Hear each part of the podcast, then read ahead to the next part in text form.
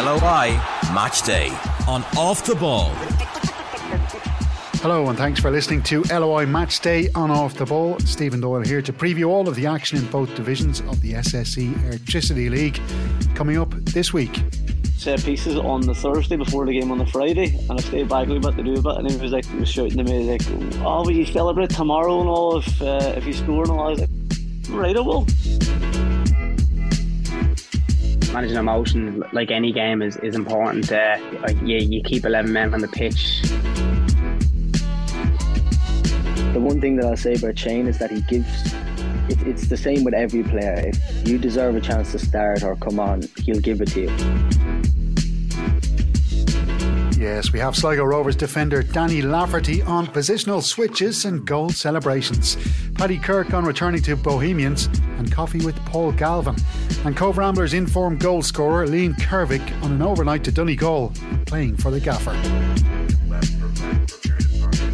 If you can, like and subscribe to the podcast, which is out every Thursday, and you can find me on Twitter under the handle at DubSoRebel. On match day 23 in the Premier Division, Liam Buckley brought Cork City to visit his old club St Patrick's Athletic, and there was late drama as the Rebels came from behind to draw 1 1. It's rebounding around, comes to Cian Murphy, shot was smothered, but then it's Keating. Keating! It's the equaliser! Ruairí Keating generally only needs one or two chances. And he's taken the one that fell his way there. Keating's eighth of the season. Makes it St. Pat's one. Cork City one. Keating's now joint third in the league scoring charts, and goal number eight came a couple of days before he signed a new long term contract. That could fend off interest from Derry City, who got a late winner from the spot against Sligo Rovers at the Ryan McBride Brandywell. The Candy Stripes are now level on 43 points with the Saints and four behind the leaders, Shamrock Rovers. The Hoops were held yet again by Drogheda United in a nil-all draw at Weavers Park. Shelbourne remain in the bottom half of the table despite a 4 0 hammering of UCD at the college. Shells, though, are only four points behind Bohemians in fifth. The Gypsies came out the right end of a five goal thriller at Dalymount Park, where there was an equaliser in the 82nd minute before the winner three minutes later. And now a chance for Bohs to counter because Dundalk and Breedy committed. And here comes James Clark. He's only got two men ahead of him. That's a good ball for Afolabi who's onside. Onto his left foot. Afolabi! 3 2 to Bohemians! Dalymount Park erupts! On match day 24 in the Premier Division, the four clubs in European action have all played this round to give themselves some wiggle room around those fixtures. So there's just two games on Friday and one on Saturday. There's a derby clash on the north side of Dublin City. The last time Bohemians visited Tolka Park to play Shelbourne, winger Dylan Connolly was sent off. Bohs defender Paddy Kirk knows how spicy these fixtures can get, so knows the importance of keeping cool heads. You know, managing managing emotions like any game is is important. Uh, you know, you, you keep 11 men on the pitch. Obviously, that plays a huge role. But uh, no, I think we're, we're looking forward to it. Um, not getting carried away in terms of like a Dublin derby. You know, we approach it like like any other game. Um, but I think yeah, it's it's a great opportunity. The next couple of weeks are are going to be really big, and and like I said, going back to that, they're um they're great occasions. Kirk has scored a couple of goals this year and has proven to be a good attacking option down the left hand side. It's something the left back has worked on before returning to Dalymount Park this year after spells with Longford Town and Sligo Rovers. Yeah, definitely. I think I've kind of become a different, not a different player, but I've definitely brought things into my game from, you know, and that's obviously from playing every week, be at Longford, Sligo, you know, um, by playing every week and you know coming back in the next week, you can really improve on things. And and I think that kind of came with confidence from maybe I was at the start of my spell at Bohs, I was a little bit, you know, apprehensive, you know, cautious on the ball. So I think going away playing games really helped me develop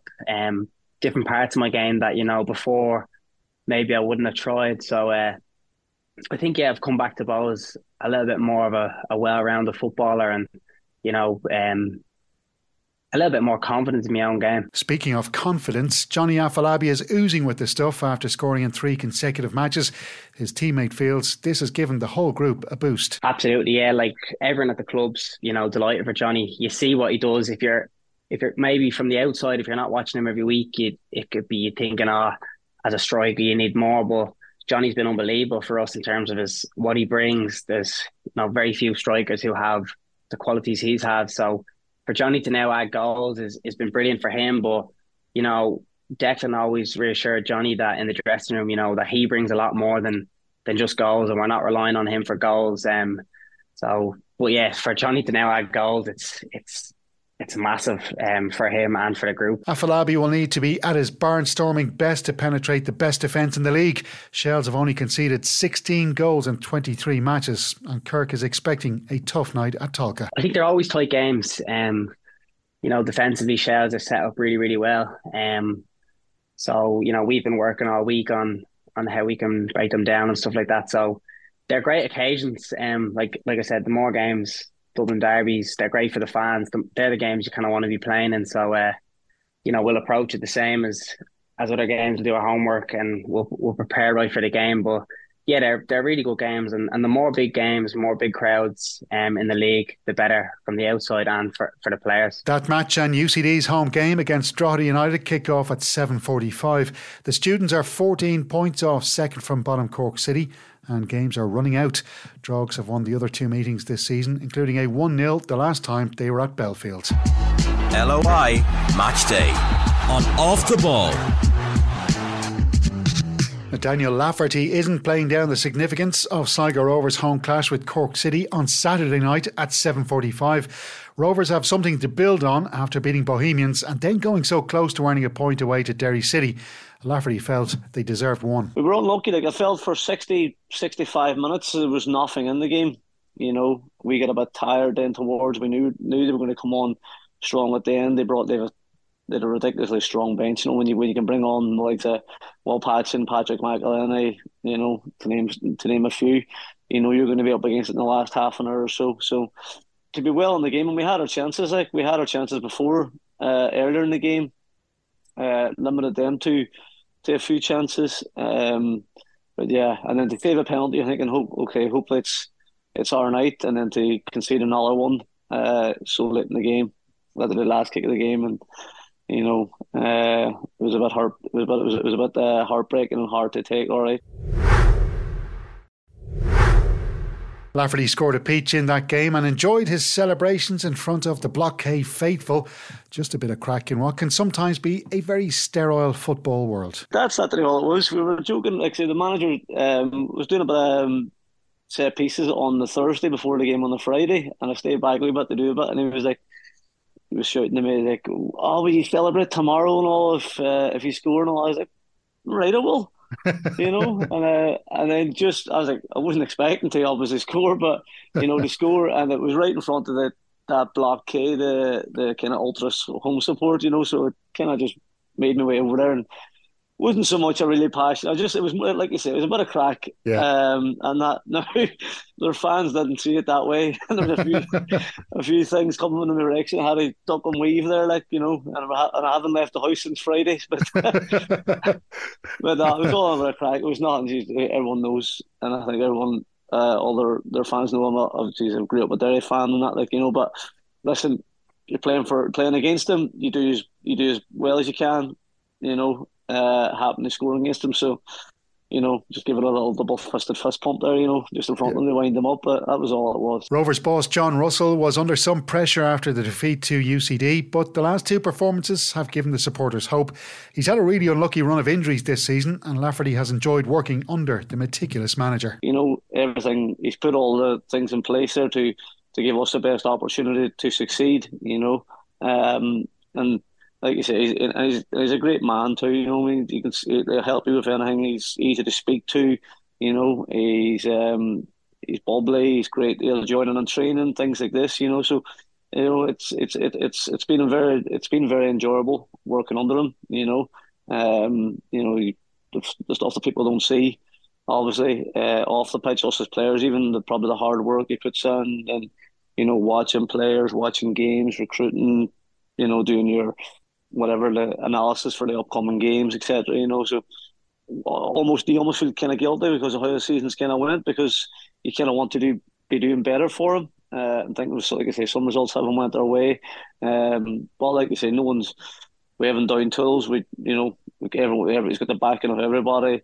You know, everybody enjoys going to work and is training every day, um, with smiles on their faces, and you know he demands that too. Like you know, I mean, it's the best job in the world. Why wouldn't you come in? Yes, you can get emotional losing games and whatever else, but you come in and you get on with it, you do your work, put a smile on your face, and you know you just keep going. So, what about that really crucial game against the Liam Buckley's Leesiders, who would go level on 26 points with a win at the showgrounds? Saturday is a massive game.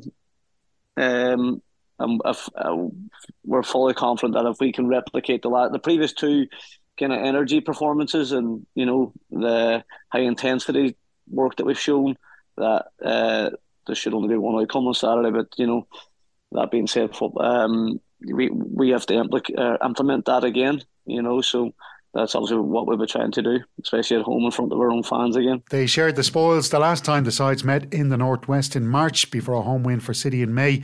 It should be a very tense affair when they meet again this weekend. LOI Match Day on Off the Ball.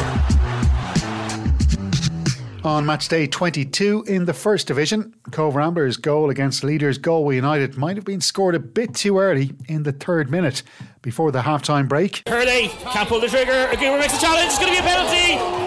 Soft penalty. Bring Galway United level. Hurley's penalty scores it.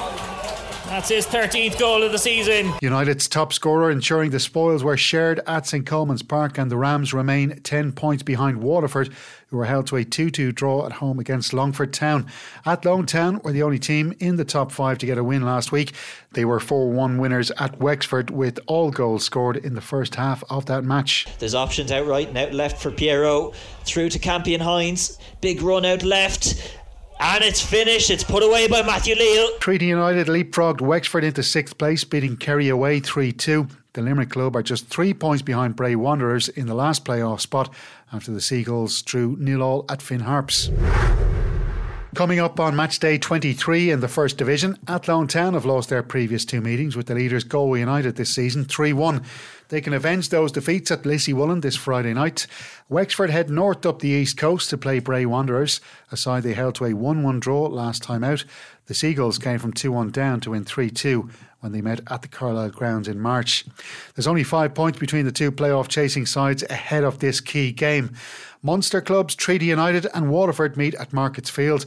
The Blues have been dominant in their last two clashes, winning 7 0 at home last month after a 4 1 win in Limerick earlier this season.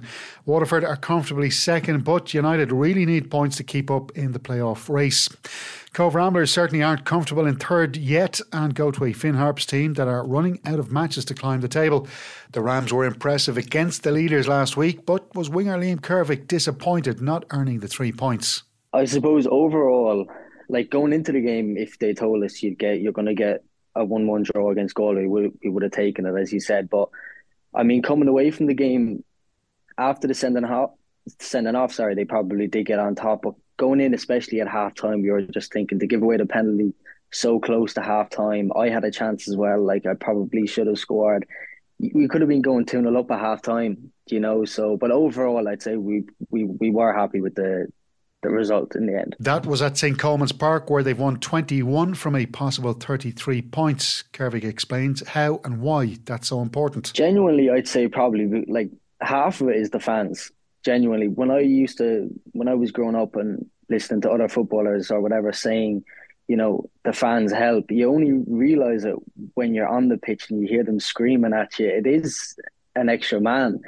I suppose that alongside with, you know, all year we've talked about kind of making it our fortress and you can't give away any any easy goals down there and you know, just about making it our fortress as well, I suppose. The 20 year old on loan from Waterford has had an impressive season with five goals and an assist in nine appearances, with just five of those starts.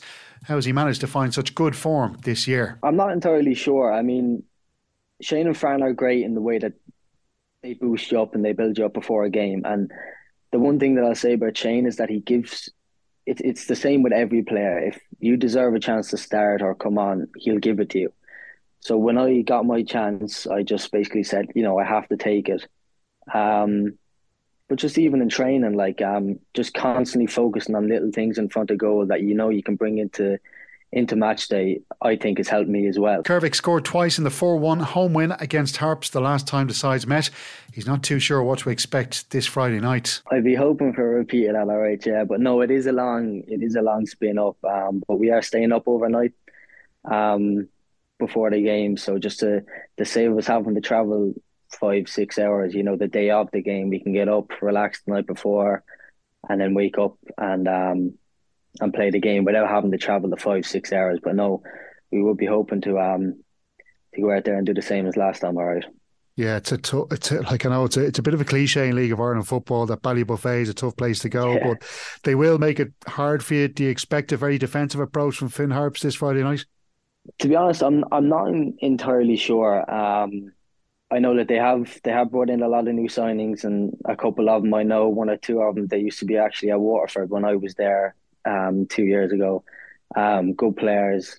So I'm not entirely sure how their manager is going to approach the game. Will he say we're going to give him a rattle? Will we say, you know, well, we'll sit back and, and see how the game goes or what? That game kicks off at eight o'clock, while the other three matches on Friday night are seven forty-five starts. It's a seven thirty start on Saturday night when Longford Town host Kerry. Longford have won the two previous meetings between those sides. That's it for another edition of LOI Match Day. Thank you for listening. Look out for LOI Match Day Extra in your podcast feed, where you can hear all of those interviews in full. Safe travels to the match, and I'll chat to you next week. LOI Match Day on Off the Ball.